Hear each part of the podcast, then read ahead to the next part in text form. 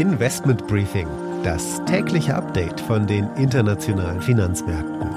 Ein The Pioneer Original. Die EZB gibt Gas mit einem Rekordzinsschritt und verspricht noch weitere. Der Euro fällt dennoch wieder unter die Parität zum US-Dollar. Bankaktien steigen deutlich an. Deutsche Bank und Commerzbank sind mit ordentlichen Gewinnen aus dem Handel gegangen.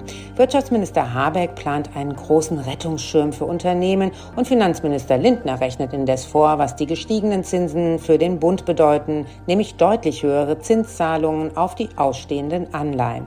Damit einen schönen guten Morgen aus Frankfurt. Mein Name ist Annette Weißbach. Schön, dass Sie auch bei der heutigen Ausgabe mit dabei sind.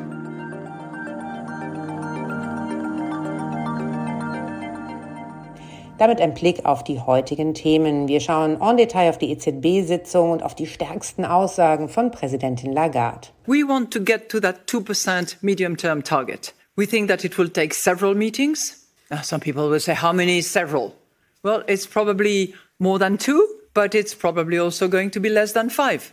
Auch im Update von der Wall Street steht die Geldpolitik im Mittelpunkt. Einerseits mit Blick auf die Eurozone, andererseits aber auch mit Blick auf den nächsten Zinsentscheid der Fed.